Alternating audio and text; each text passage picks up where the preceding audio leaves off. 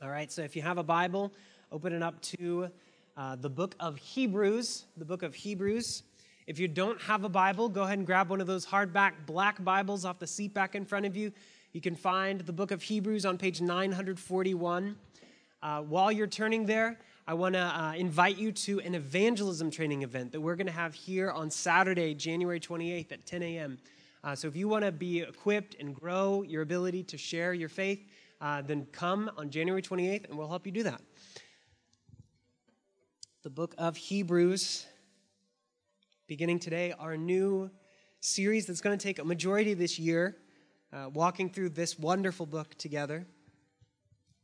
Hebrews chapter 1 begins Long ago, and many times and in many ways, God spoke to our fathers by the prophets. But in these last days, he has spoken to us by his Son, whom he appointed the heir of all things, through whom also he created the world. He is the radiance of the glory of God and the exact imprint of his nature. And he upholds the universe by the word of his power. After making purification for sins, he sat down at the right hand of the majesty on high. Let's pray together. God, we thank you for your word. We pray that you would give us great insight and wisdom to understand it, and that we would leave away absolutely amazed and astonished at the wonder of your Son. It's for his name we pray. Amen. Have you ever been very excited about something? Maybe it was a new side project or, or a side hustle or something you were passionate about. Maybe a new set of beliefs or a new idea that you'd heard or a new way to think about the world. You were really excited about something and you brought it to someone else and you shared it with them, and they responded with either indifference or even hostility. Isn't that so painful? When we open ourselves up and we share something that we're very excited about, and the people that we care about aren't excited about those things, don't care about those things, maybe even hostile about those things. And the more dearly we hold those convictions, then the more painful that thing is, that rejection is. And the more dearly we hold the people who are rejecting us, the more painful their rejection can be. And often, even our faith in Jesus can lead to rejection and persecution from the people that we care the most about. This was certainly the case in the first century when, when Christianity was a new movement. And there was one particular community where, where a group of Jewish background people were coming to faith in Christ. And they held this belief so dearly and preciously that this Christ that they had found, and when they shared it with their families and their friends and their coworkers, they were rejected. To be a Christian from a Jewish background in the first century was incredibly costly. Their families would have rejected them. They would have been banned from the synagogue gatherings. They would have gotten fired from their jobs and forced to work uh, horrible, hardworking jobs. And it was really hard.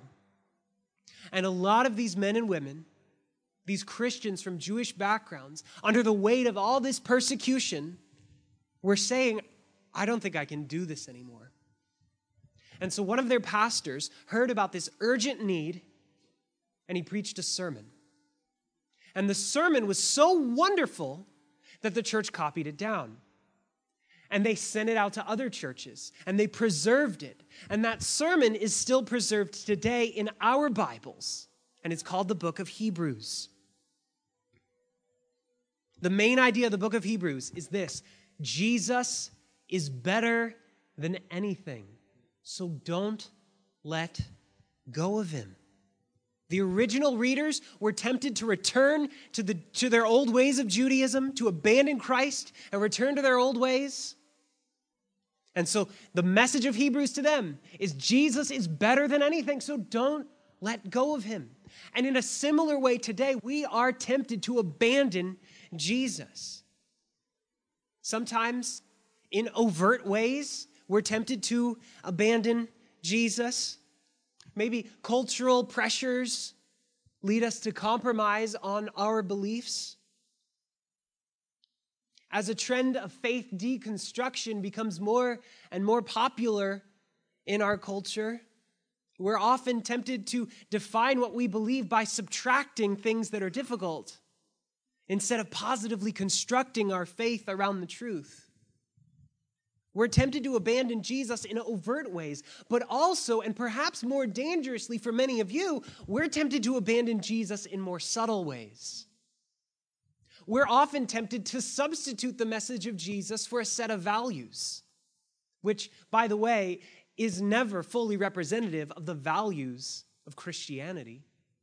So sometimes substituting Jesus for a set of values looks like minimizing his message to say God is love, treat others as you want to be treated. And that's basically what it means to be a follower of Jesus. And that's true and good and wonderful, but it's not the message of Jesus in whole. Others of us might be tempted to minimize the message of Jesus and substitute it for a different set of cultural values. Specifically, holding fast and standing firm on hot button cultural issues like marriage today. And we say, that's my Christianity, fighting the culture. And that's not the message of Jesus either. That's a substitution, and it's a poor one at that. Not to say that loving others or, or standing firm aren't valuable, wonderful things, but it's not the message of Jesus, and it's not going to hold you fast. The only thing that's going to hold you fast in the midst of a really hard climate is to look at Jesus, to see his wonder, to believe that he's better than anything, and so you can't let go of him. You can't let go of him. That's the message of Hebrews. He's better than anything else that might draw your attention or your love away from him. So don't let go of him. Tonight we're going to, or this morning we're going to read the introduction to the book of Hebrews, the first three verses, where the author is going to introduce us to some of the main themes of the book. And he's going to share specifically three reasons why Jesus is better than anything, and therefore why you should not let go of him under any circumstances and no matter any cost. So, the first one of those points, the first reason that Hebrews is going to give you to not abandon Jesus is there is no clearer teacher than Jesus. If you want to know the truth about God, if you want to know the truth about this world, if you want to know how God would have you to live, then look to Jesus. The book begins, verse 1 Long ago, and many times, and in many ways, God spoke to our fathers by the prophets. Remember, the original audience of the book of Hebrews was Christians in the first century who had come from a Jewish background. And that Jewish background had a deep history and tradition of God's love and God's speaking to his people through the prophets, preserved today in our Old Testament. And everything that God had done up to that point was true and wonderful and crucial, but it wasn't finished. Verse 2 But in these last days, he has spoken to us by his Son. For, for, for a long history, God has been speaking to his people through the prophets. And now, in these last days, there's a sense of climax, there's a sense of completion. In these last days, he's spoken to us by his Son. The same message of the same God has been completed with the coming of Jesus. And what Jesus came didn't contradict anything that the, our fathers had heard from the prophets. Because God had spoken to, the, spoken to their fathers by the prophets. He spoke to the first father, Adam, and his wife Eve, to whom God promised that one of their children would one day rise up and crush Satan forever and set his people free from all sin and death and suffering and evil. God spoke to Father Abraham, the patriarch of Israel, and God promised Abraham. God spoke to the prophets, to our fathers, spoke to Abraham and promised him that from you, every family, every nation on the earth would be blessed through your offspring. God spoke to Abraham's great grandson, Judah, and promised that from your descendants will come a king who will rule not just over Israel, but over every nation. God spoke to the fathers through the prophet Moses, who predicted a greater prophet would come, who would not just lead God's people out of Egypt, but would lead God's people out of sin, because he would write God's law on their heart. He would show them and teach them and change them so that they were able to love God with all of their heart. God spoke to our fathers by the prophets, to Adam, to Abraham, to Judah, to Moses, to David.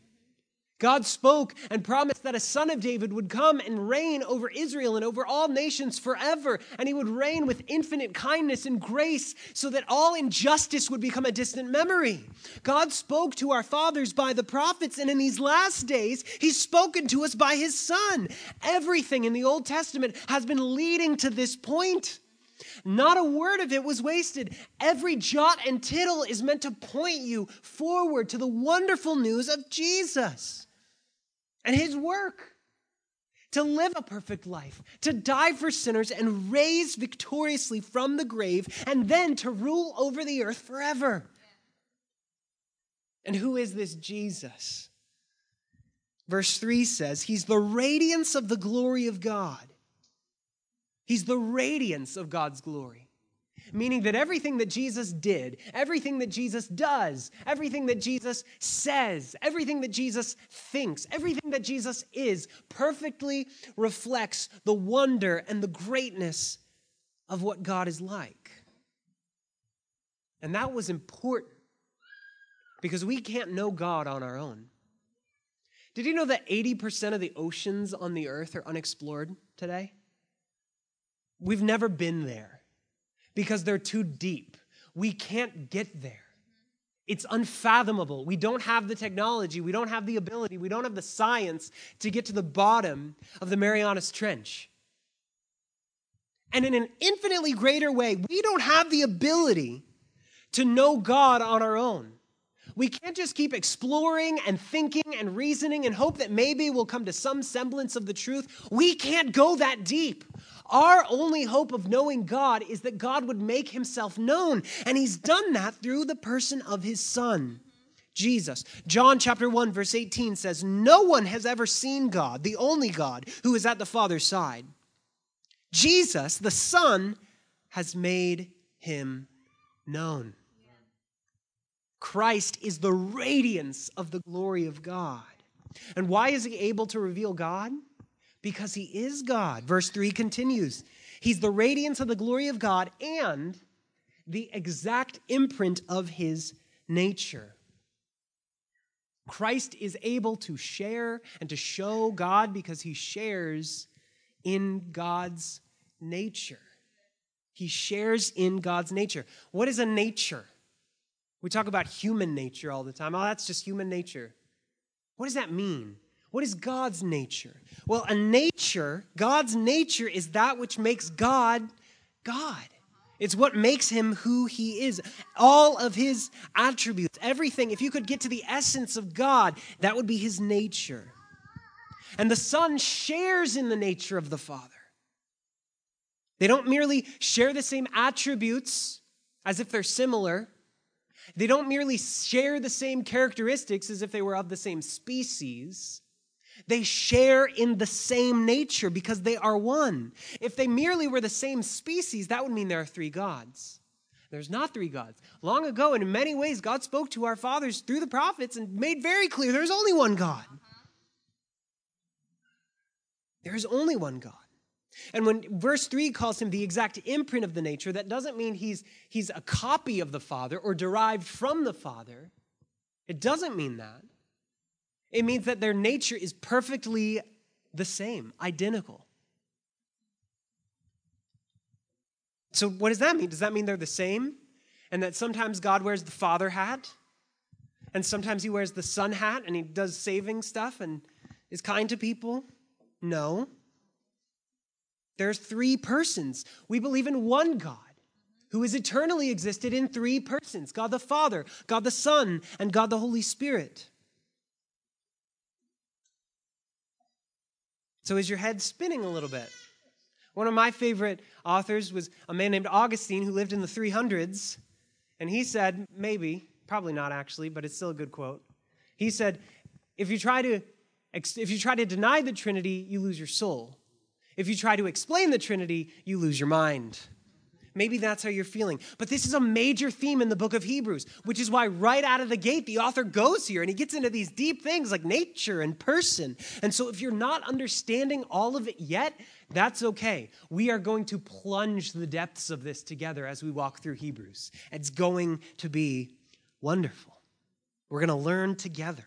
The main thing you need to know now is that there is one God. Jesus Christ is fully God.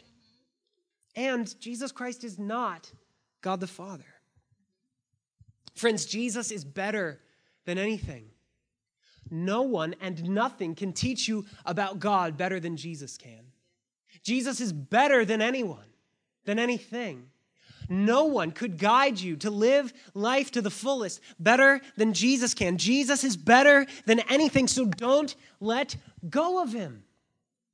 I love to read self improvement books. I read Atomic Habits by James Clear a couple years ago. It changed my life. It's wonderful. It was interesting, though. Uh, if you try to get his books from the library right now, you can't because it's January and everyone's turning over a new leaf and everyone's trying really hard to come up with some atomic habits. But the thing is, Christ is different than any self improvement book.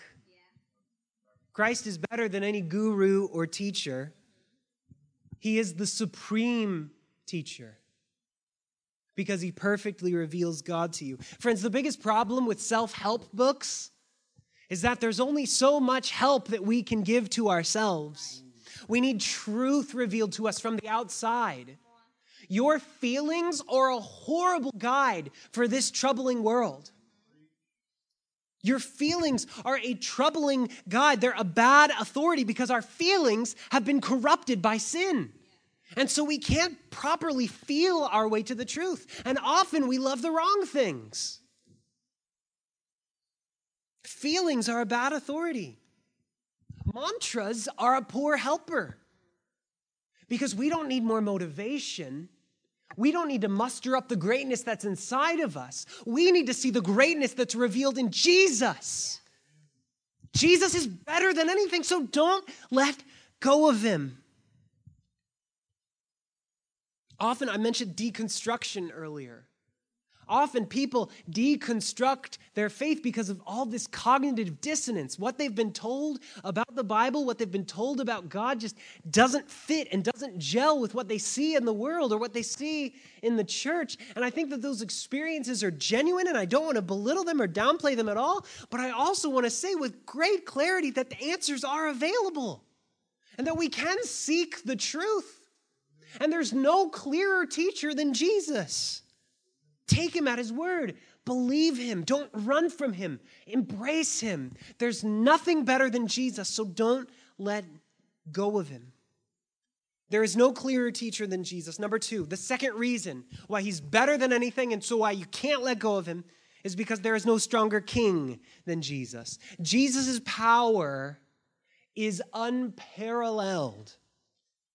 So, verse 2 continues He's spoken to us by his Son, whom he appointed the heir of all things. Friends, history has an end. And by that, I don't just mean it has a finish line, that eventually it's going to stop. It does have that. It does have an end in that sense.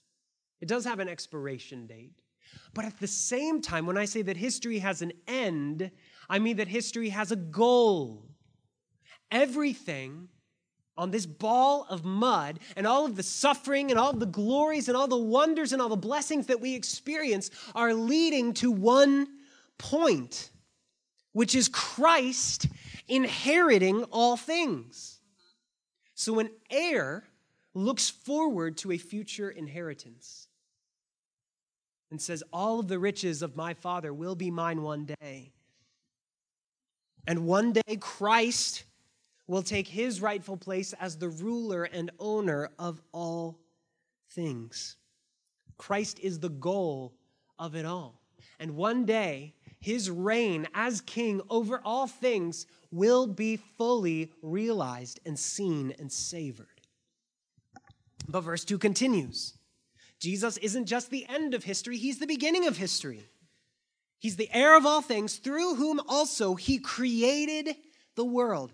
Everything, friends, that you could see or feel or touch or think has been created by the Son. There's two categories things that are made, things that aren't made. And everything in the made category has been created by Jesus. Verse 3 again, he is the radiance of the glory of God in the exact imprint of his nature, and he upholds the universe by the word of his power. How did this world come to be? By Christ. And how does this world continue? By Christ. It's the word of Christ's power that stops the earth from spiraling into the sun today. Some of you are like, it's gravity. Not true, gravity. Who do you think invented gravity? Jesus. Some people believe that God created the world and he defined some rules like gravity and then he just lets it go. He like winds up the toy and lets it run down the aisle. Maybe someday it'll run into the wall. And that's not the case. Christ is intimately involved in all of creation today, upholding the universe by the word of his power. This proves Christ's power because he is strong enough to hold it all together. Without Christ's word sustaining everything created, our world would be shakier than a Jenga tower. But because Christ is powerfully at work, the world is upheld. And it also proves Christ's authority because he upholds the universe by his word. He speaks, and creation obeys. He's not having some cosmic wrestling match against chaos and the forces of evil and against other gods. He is speaking, and creation holds together. All matter obeys the word of his voice. And then our passage ends, Hebrews 1 3. He sat down at the right hand of the majesty on high. He sits down, friends, on a throne at the right hand of God. He has equal authority with God the Father. In the beginning, Christ created it all. In the present, Christ is sustaining it all. In the future, Christ will inherit and rule over all. No one and nothing can compare to Jesus' strength, so don't let go of him. Christ is not just good intentions or good vibes or positive energies. Uh-huh. Christ is actually able to help you. Uh-huh. And not only that, but he's ready to help you. Three reasons that Jesus is better than anything. There's no clearer teacher than Jesus. There's no stronger king than Jesus. And finally, there is no kinder savior than Jesus. Jesus has the power and the compassion to help us with our most urgent needs. Verse 3 continues After making purification for sins, he sat down at the right hand of the majesty on high. What does Jesus do with sinners? He purifies them. He purifies them. This is a reference in Hebrews to ritual uncleanness laws from the Old Testament.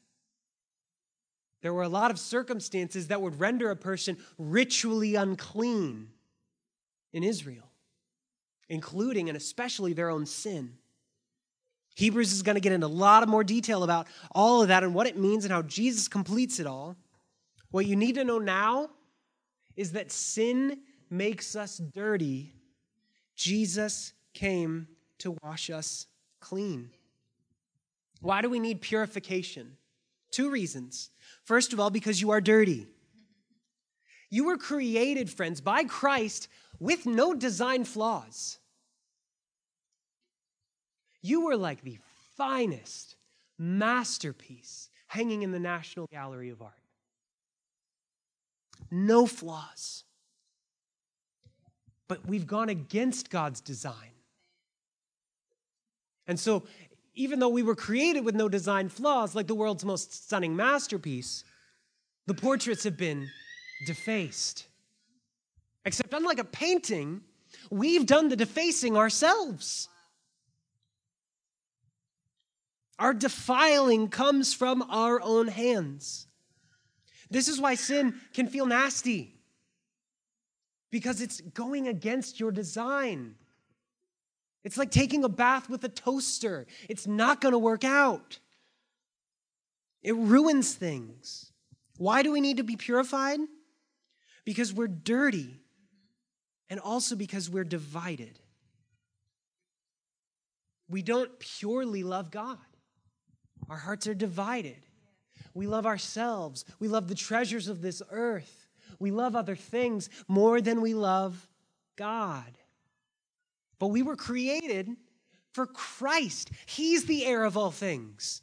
We weren't created to live for our own pleasure. Why do we need to be purified? Because we're dirty and because we're divided.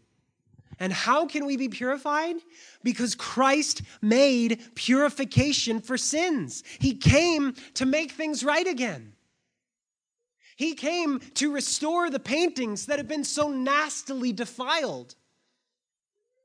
He came to redeem the rebels that had been so nastily unfaithful that they didn't deserve anything but death. And friends, those defaced paintings, those nasty rebels, they were me and you. Every person has rebelled against God's glorious design. And as a result, every one of us is worthy of death apart from God forever. But Jesus came to bring us back. Jesus came to bring us back. Jesus lived a perfectly pure life. He was never sullied by the corruption of sin. He was never divided in his heart, always perfectly loyal to God.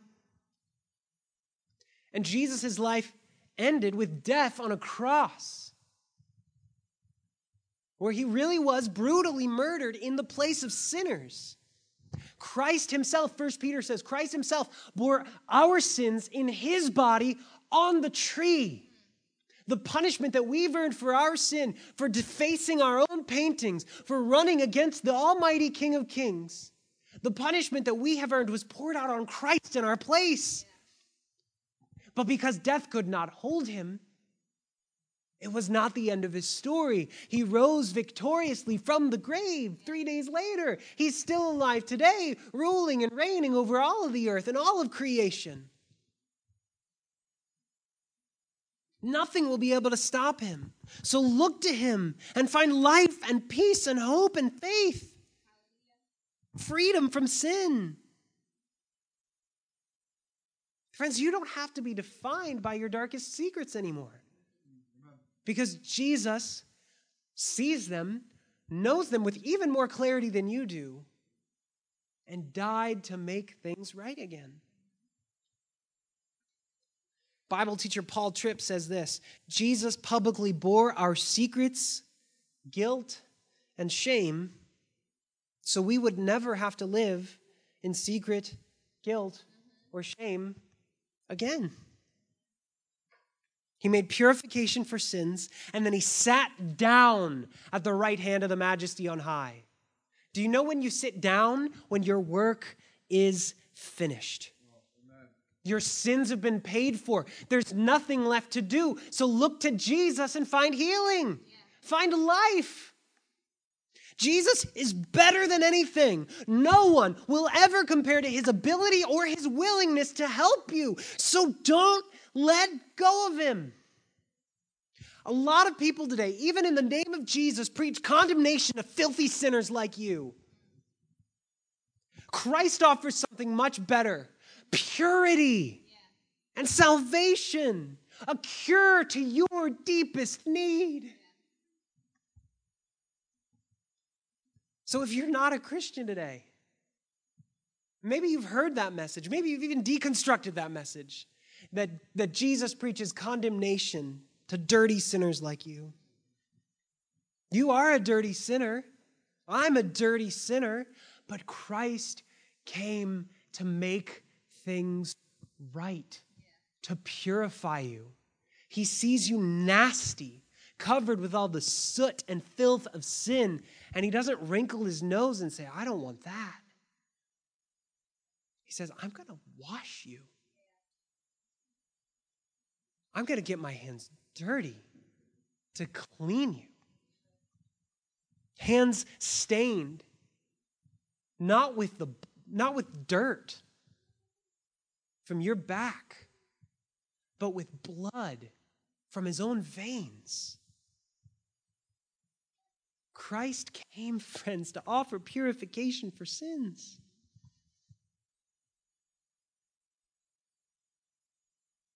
Friends, I've heard a lot of people say, I hate sin. I hate sin in my life. I hate that I watch pornography. I hate that I get angry. I, I hate that I'm impatient. I hate that I'm not thankful. I hate that I'm dishonest. I hate that I'm selfish with my roommates. I hate it. We ought to hate sin because it's nasty rebellion against God. But, friends, Christ came to deal with it. He did not come to point and laugh. He did not come to shout with frustration. He came to make you clean. So, Christians, I'm going to invite the music team up now. And Christians, question to you What message do you offer to a lost and dying world? Condemnation or restoration and purity at the gentle hands of Jesus? And those of you that aren't Christians, have you believed this message? Have you received healing from the greatest teacher, greatest king, greatest savior who's ever lived, whoever will live? Have you received healing from the gentle hands of Jesus? And if not, don't leave here today without being made right with God. Because Jesus offers healing that's free and full and never expiring. Friends, don't walk anymore in the guilt of your sin.